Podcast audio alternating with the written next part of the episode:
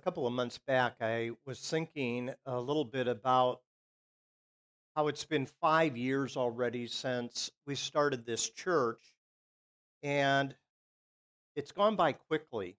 And as I was looking over my shoulder, I was thinking about how this particular work kind of rose up like a phoenix out of the dust of my own personal journey through public ministry. Uh, this journey that I have gone through that has lasted now about 35 years has at times been easy, at times it's been smooth, at times it's been really rough, at times I've wanted to give up.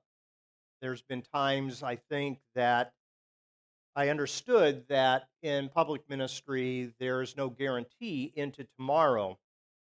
And my story kind of intersects with many of your stories that are gathered here today.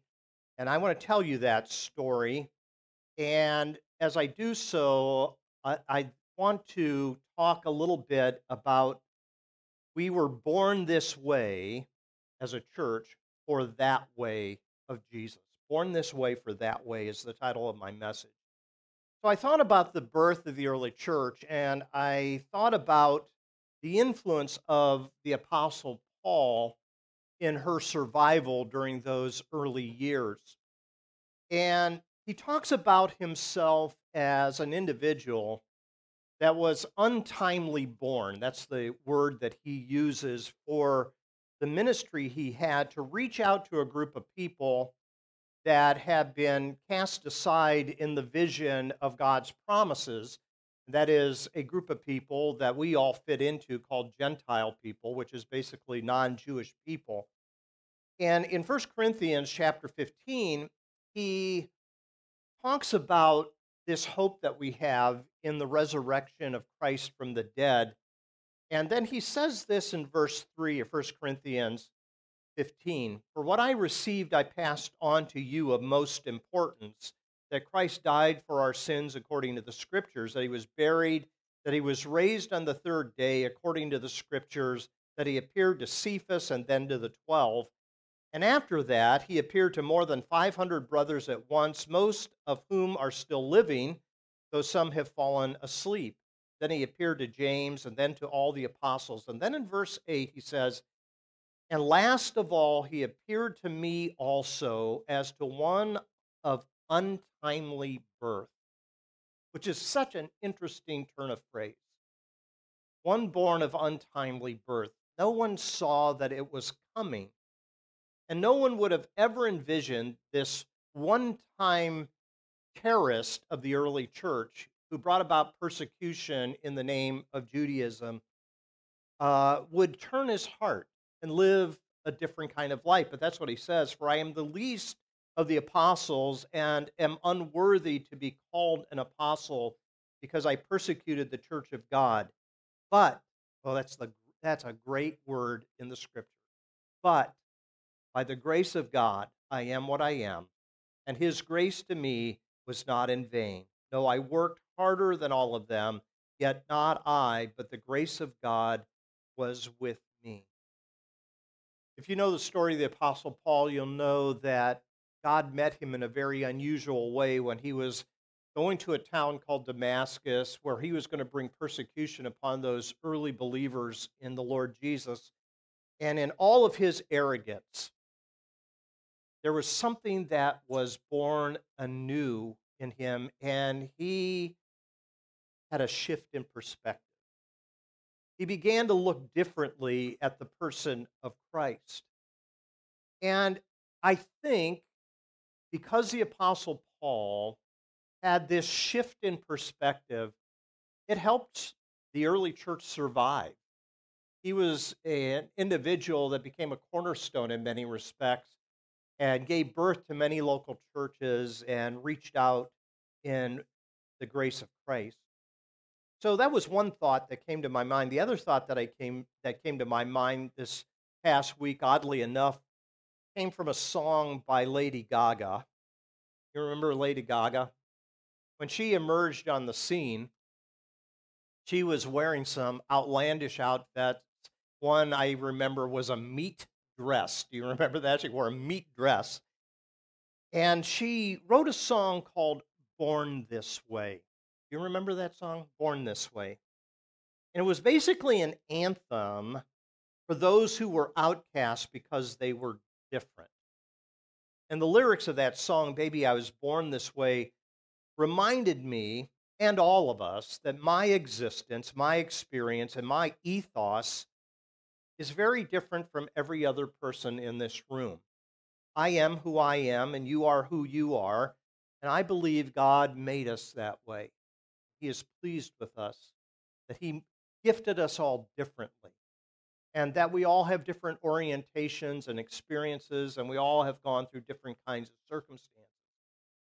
When you open the scriptures, what's amazing about this thing that we call the Bible is that God lets his children tell the story over time. He lets them tell the story in their own words and in their own experiences. And it's interesting that you cannot make the Bible fit together tightly into one perspective. It's too diverse, it's written over too uh, long a length of time and out of many different cultures and circumstances. And so we can uh, see uh, a movement in the Bible from the birth of what God is doing in the world through creation.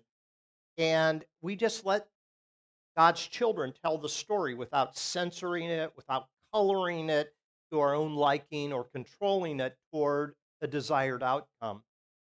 So, in our story as a church, there is an intersection of coming to an awareness that we have all been kind of conditioned to look through a painted window. And many of us have never taken a razor blade and scraped off some of that paint to see what's beyond the other side. But I think if you did, the first perspective that you would see is that we are born this way. In other words, the personal side to each and every one of us is we were born at a particular place and time, to a set of parents, under certain circumstances, often facing difficulties and challenges. And somehow we are a product of all those influences. And what I want to tell you, and I'm not going to elaborate on this at length because this could be a really long message if I wanted it to be, but I grew up in an unchurched home and never went to church all through my teen years. And some of you know that I kind of began a spiritual journey after I was involved in an accident where I almost took the life of a young man who was running across the freeway down in Akron. And it caused me to start asking questions I had never asked. And um, a small group of people, um, a small church, just like this church, helped me on that sacred journey. Um, and what I saw at that moment in time, that was 1975, that a lot of what I learned early in my life as a follower of Christ was often conditioned by fear, often controlled by shame, often having a misunderstanding of what God is really like. I felt a prompting to go on to school for whatever reason.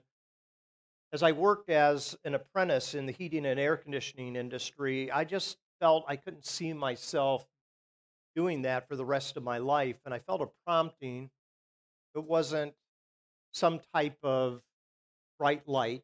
It wasn't any type of special miraculous circumstance. It was just, I think I can do more with my life than what I'm currently tracking. And so I went to Moody Bible Institute and thought I could make a difference in the ministry. And so I took a position. I met Esty and we got married many moons ago. And we went on to seminary.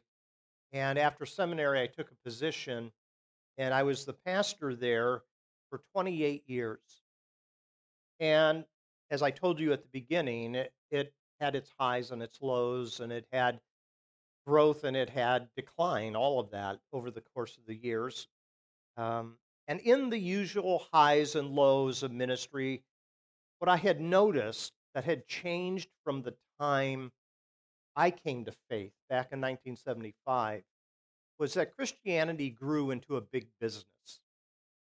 Christianity became kind of a form of capitalism, and it was using shame and fear and guilt and social pressure to try to conform congregants into a mold so that obviously you could succeed as a church. It seems as though success or failure, and that's kind of at the heart of capitalistic thinking, is either either success or failure. And in those days, I've often felt the pressure of the size of the congregation or perhaps the beauty of the campus in which we um, were home. Um, but I think much of that was exaggerated. And I think a lot of it was determined by kind of an atmosphere in our country where we needed to distinguish between us and them. You know what I'm talking about?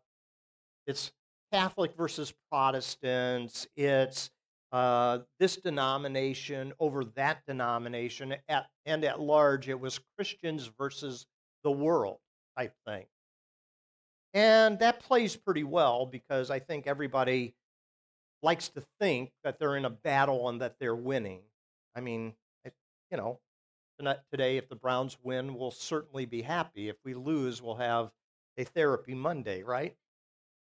But instead of the church being a place of beauty, it became a battlefield built upon the stupid quest of who got the Bible right. When I look back on it, I often think, boy, that was asinine.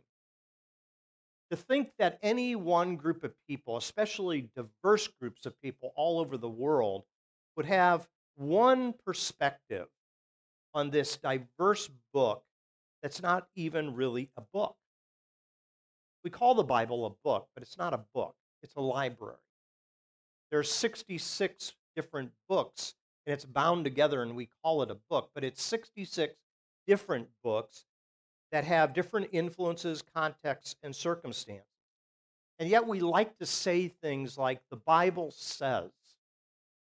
Well, the Bible doesn't say a thing. It hasn't said a thing in the entire time I've been standing up here. You see, the Bible doesn't say anything until you engage with it. And when you engage with it, it's just like anything else that you read. You bring your context and circumstances and perspective upon it.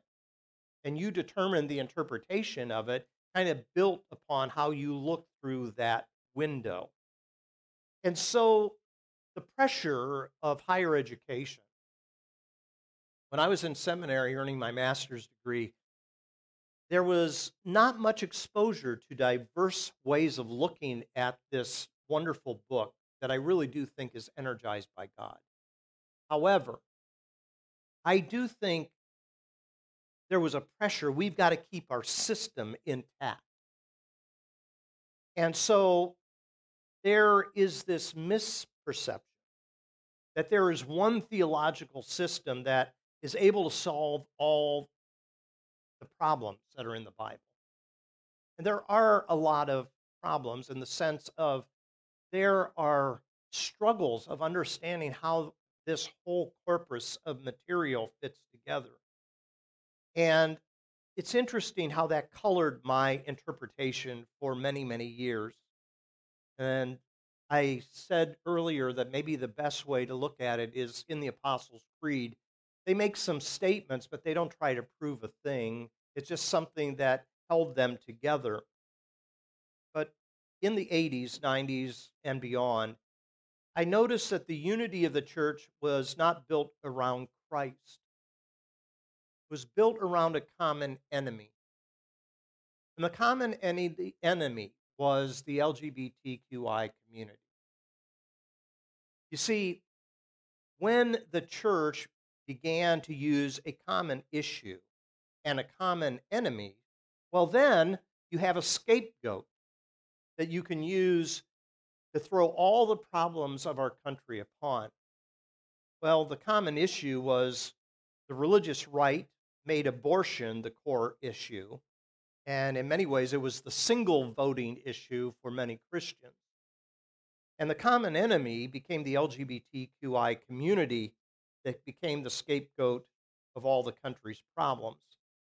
And I've often talked to Mark, uh, one of our beloved LGBTQI individuals. I said, when they began to blame hurricanes and tornadoes and tsunamis upon the gay community, I go, Mark, did you ever, ever realize you had that much power? Seriously. Come on. But that held people together. Now, you need some ammunition to do that. And the ammunition is a few clobber passages in the Bible, two in the Old Testament, three uh, in the New Testament, and they are very, very difficult to interpret correctly because they're set in a context. Um, there was a presentation that I gave when we started this church in 2016. It's on YouTube called Staring into Space. And there I look at all five of those passages and talk a little bit about a, a way of looking at them. Um, but let me come back to this. You realize out of the five references that could possibly be taken to be anti LGBTQI, um, there's over 3,000 scripture references on things like do justice, love mercy, walk humbly with your God.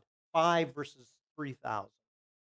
And all these are ignored, but these five are the ammunition that are used and it developed into something quite ugly. And maybe you've followed it on Netflix. There have been a couple of uh, different programs that have talked about the abusive tactics of conversion therapy. Now, why am I telling you all of this? I'm telling you this because of how this church got started. About 10 years ago, I began to question many of the things that I had been taught. I took a razor blade and started to scrape away some of the paint on that window. And there were different authors that helped me to think differently about some things. And some of those books are up here on this podium here that you can page through if you want to after the service. But what happened um, prior to 2016, two things. Our older son came out, and I told my wife, Esty, I said, this changes everything. You know that, don't you? Because the church I was pastoring was very, very conservative and using same core issue and the same common enemy that I just mentioned. And at about the same time, the country was contemplating uh, same sex marriage. And the leadership of that church wanted to get out ahead of that and take a preventive stance. And um, they wanted to put into place a prohibition that there would be no same sex unions in that particular congregation. About that same time, Esty and I confided with uh, a few people in the congregation about our son. And um, we thought we found a safe place with a few people, and it didn't happen. Um, and so what happened was we saw a change the minute that we came out as parents in support of our son, that there was a different attitude toward us. Around the same time, um, I don't like to single out people, but I'm going to here just for a moment. Um, I thank God for the Bazelaks and the Fetzers. Because on March 17th, 2016, when I told our congregation that I was in support of our son, the leadership asked me to resign. Now, 28 years, I've seen a lot of young kids grow up into young adults, done a lot of funerals and a lot of weddings. But that didn't matter. All that mattered was this one issue And uh, about that time, when I handed in my resignation, I I didn't know where to go with it. And God was working in the heart of Shelley and Bud right about the same time. And Shelley put into our hands some resources because she can tell you her story of how God helped her have a change in perspective as well. But she used some material, and up here to my right are some of the materials that she just donated to the church that you can borrow and use if you want to read and research. And um, what a godsend that was. Well, about the same time, Corey and Jenny uh, started a small group in their house. Corey is my youth pastor, and he they didn't ask him to resign right away. That would come later. But they began a small group in, a, in their house.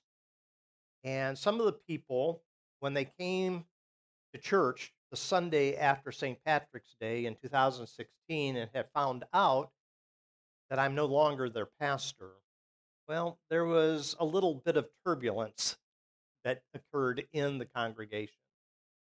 And that turbulence led to a smaller group of people that um, began to meet in Corey and Jenny's house, and we didn't know where any of this was going, not at all. And they began to approach me and say, Well, we should start an affirming church. Well, I'm over here in the corner still licking my wounds, basically.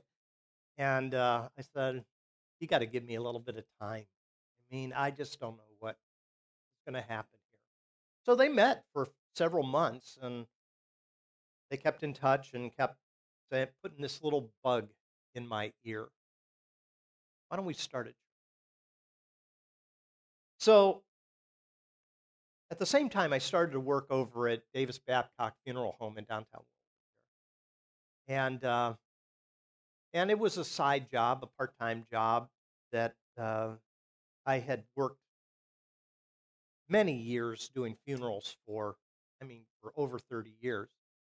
And um, so I asked the owner, you know, do you have any position available? And he said, yeah. And I came on staff there, and I'm still there to this day. I still work there part part time and and do a lot of funerals for families that don't have priests and pastors or unchurched. And it really is a privilege to get to know them and honor their loved one. But while I was working at the funeral home, uh, I said to this small group, I said, I'll tell you what, I'll ask my boss if we can meet at the funeral home. And we'll do an experiment. And so in July and August of 2016, we did an, an experiment. I was quite surprised how many people came out and and participated in those services in the funeral home on Sunday morning. And when there would be calling hours, viewing hours on Sunday afternoon, often we would have to make a dramatic shift. Uh, and if you ever want to see people scamper out of a room quickly, just roll a casket by them, okay?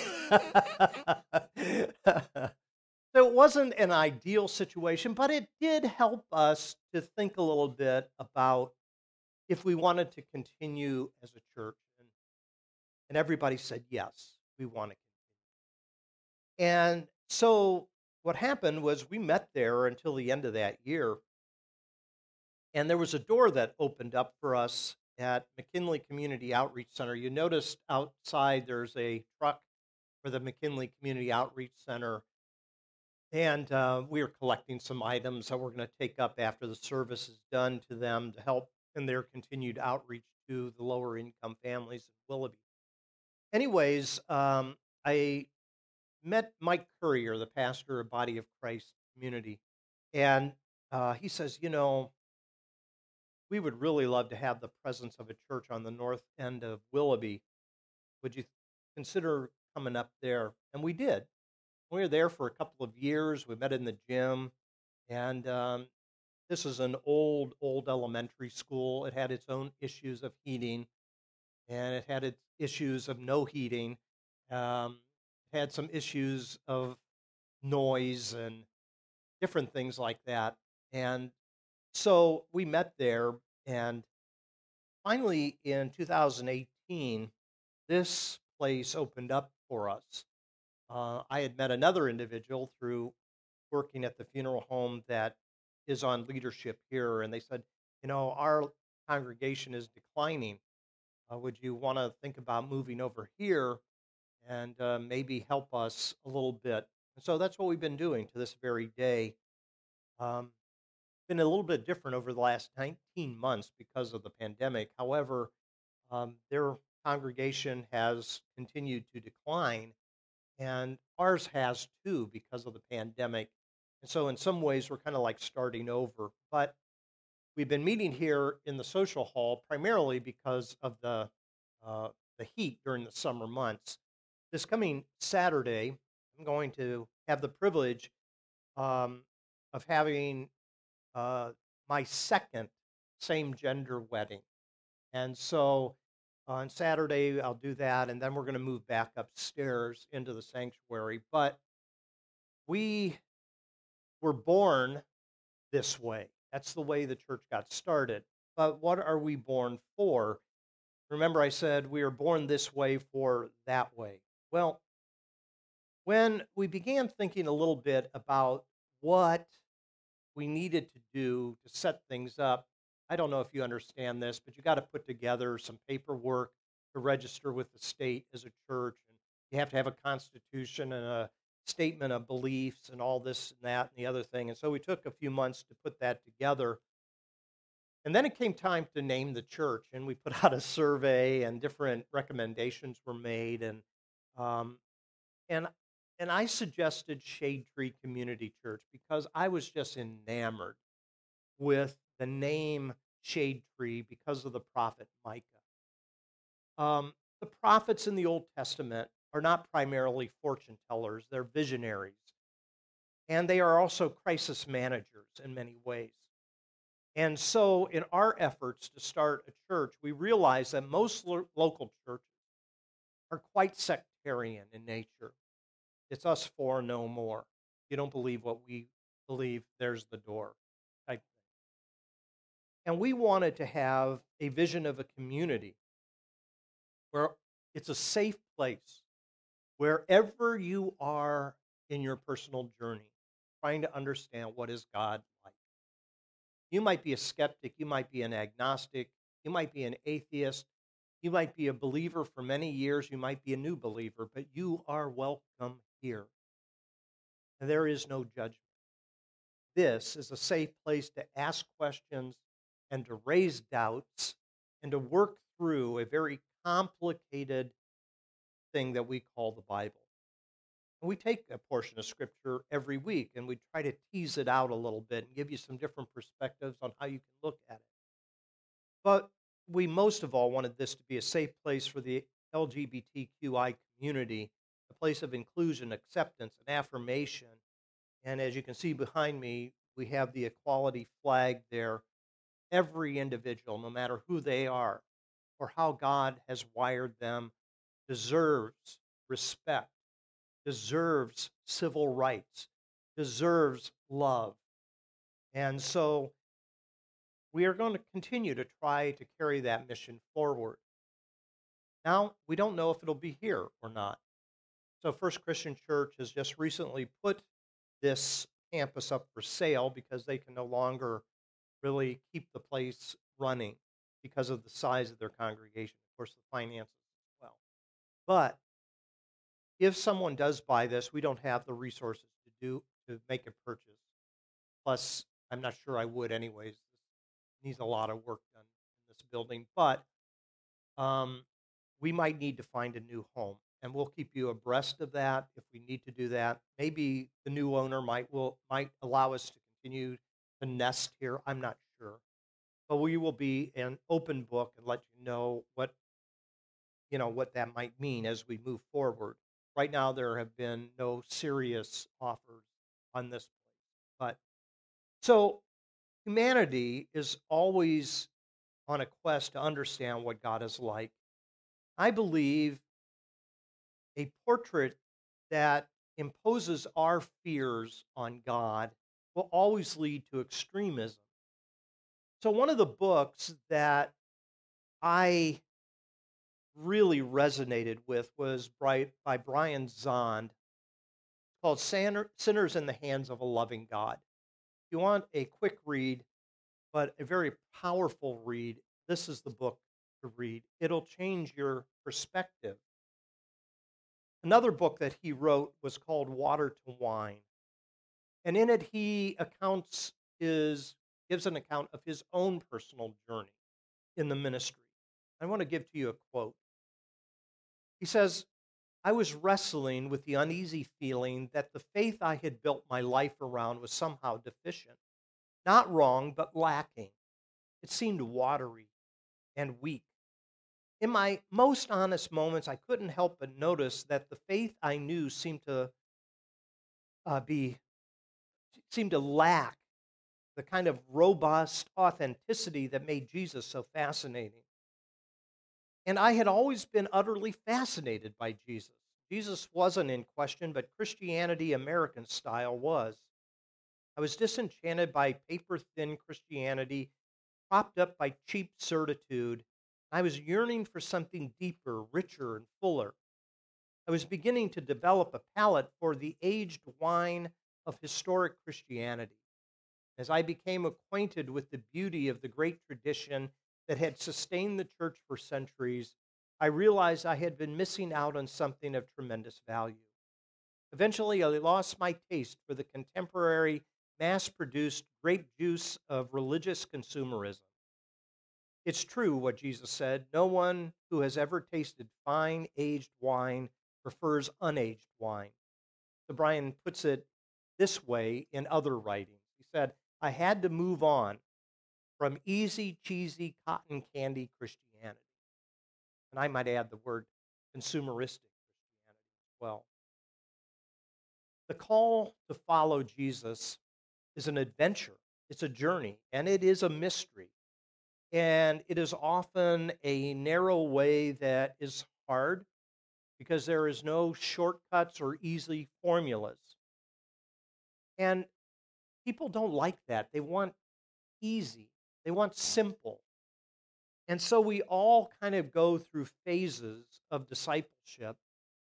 You know, the Old Testament is not primarily about the afterlife. In fact, it doesn't even mention the afterlife much at all. It's primarily about establishing the roots of the nation of Israel and the Davidic monarchy. The New Testament talks a little bit more about the afterlife, but not much.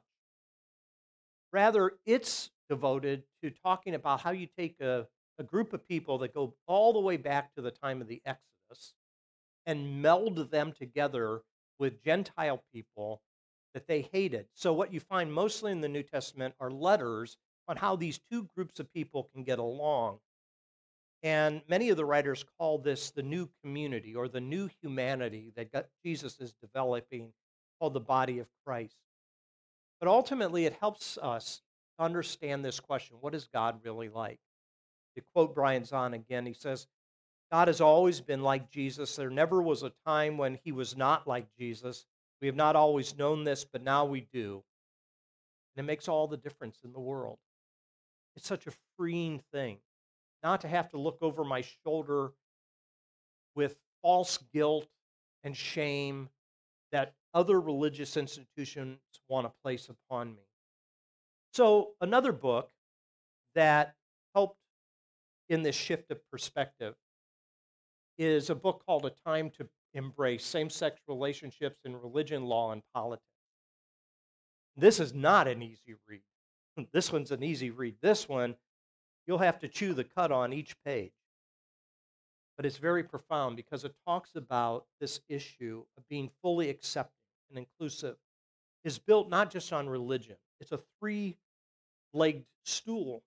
Yes, it's religion, but it's also about civil rights. It's also about individuals that deserve respect and reserve mutuality and, and love. And then the third thing is science.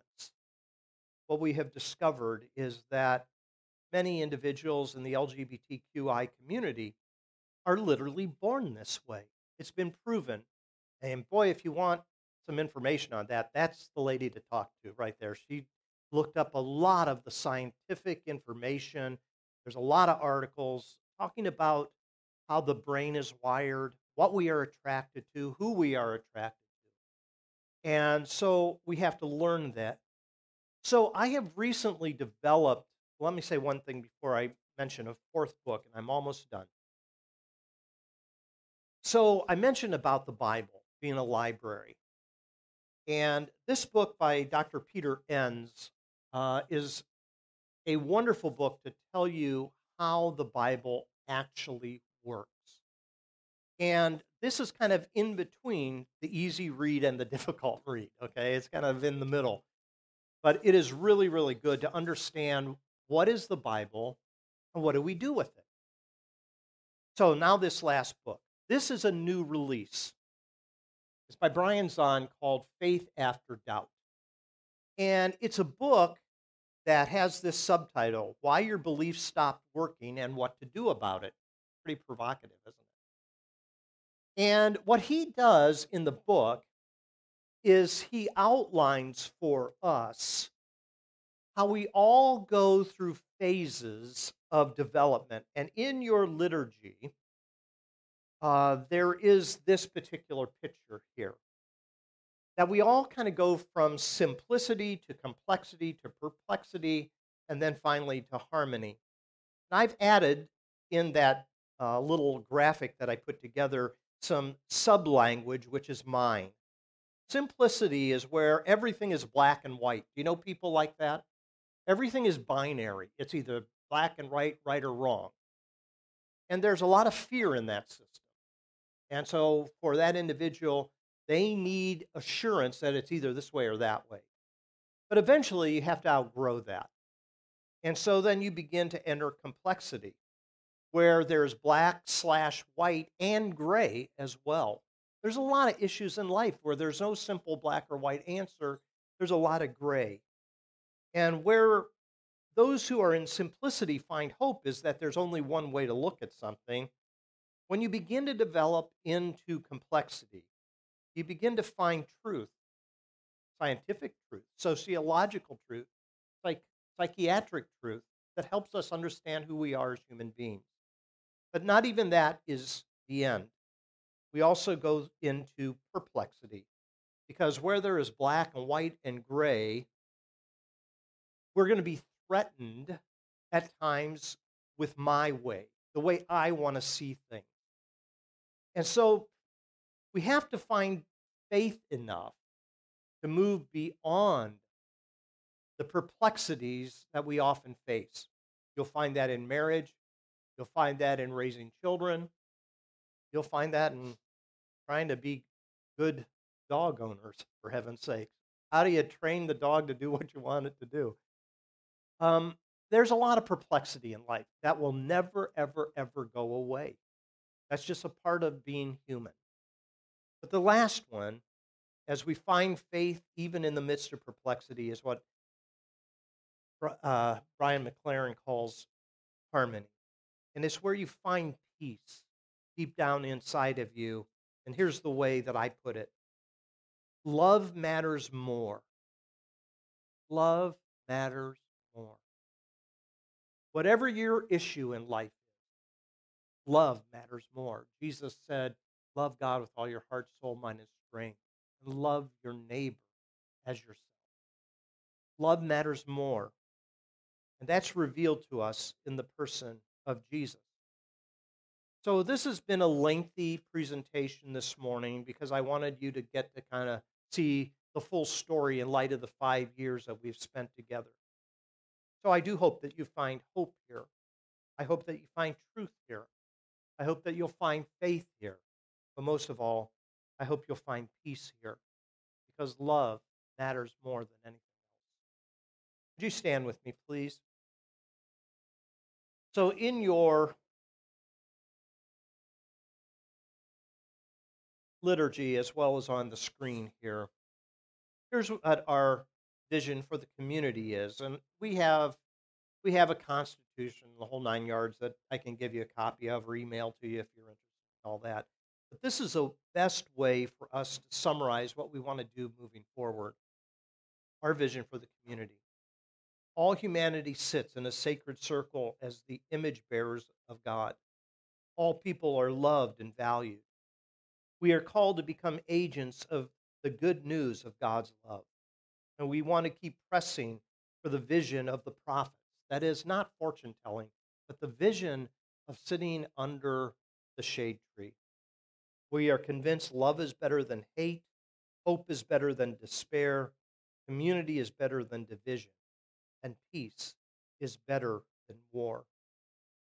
So Lesslie Newbigin wrote in his book, Scripture as the Locus of Truth, he says, The confession of Jesus as the unique Son of God, who by incarnation, ministry, death, and resurrection has acted decisively for the redemption of the world and for the renewal of the whole creation, provides the hermeneutical key with which I seek to understand the Scriptures as a whole. That's what we we're trying to do. We're looking through the lens of Jesus. So let's close in prayer. I'll pray for our lunch. Thanks to Mark and um, and Peter back there who went down to Barrios and picked up uh, our lunch for us. We appreciate you doing that. So, would you pray with me? Lord, we are dreamers, we are seekers, we are doers, we are thinkers, we are diehards, we are newbies, and we are skeptics all at the same time.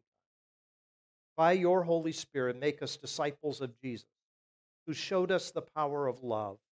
Help us to rehearse the reign of God on earth by showing that love matters. We thank you for our time together, for this lunch that celebrates our time together.